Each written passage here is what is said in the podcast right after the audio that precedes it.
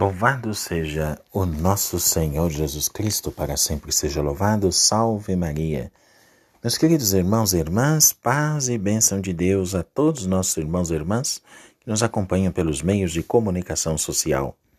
Hoje, dia 13 de julho, dia de Nossa Senhora Rosa Mística, a mãe querida de todos.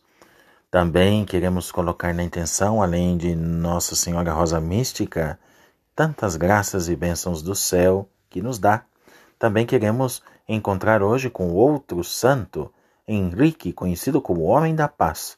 Foi um dos fundadores do Império Germânico, junto com São Luís, rei da França, e São Fernando de Castela. Forma a tríade dos grandes reis santos da Idade Média.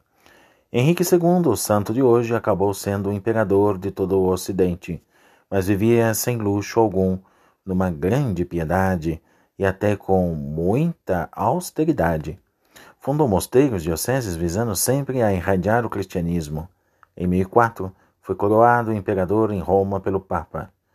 Após a morte em 1024, a esposa Cunegundis também entrou para um mosteiro beneditino.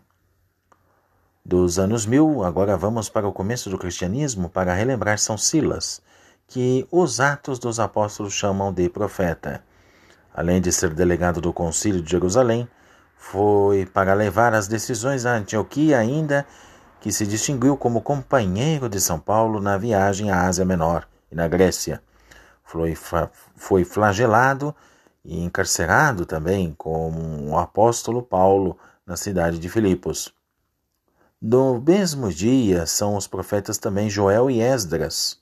Mas não esqueçamos também as mulheres. É o dia de Santa Sara, que viveu no Egito, às margens do Nilo.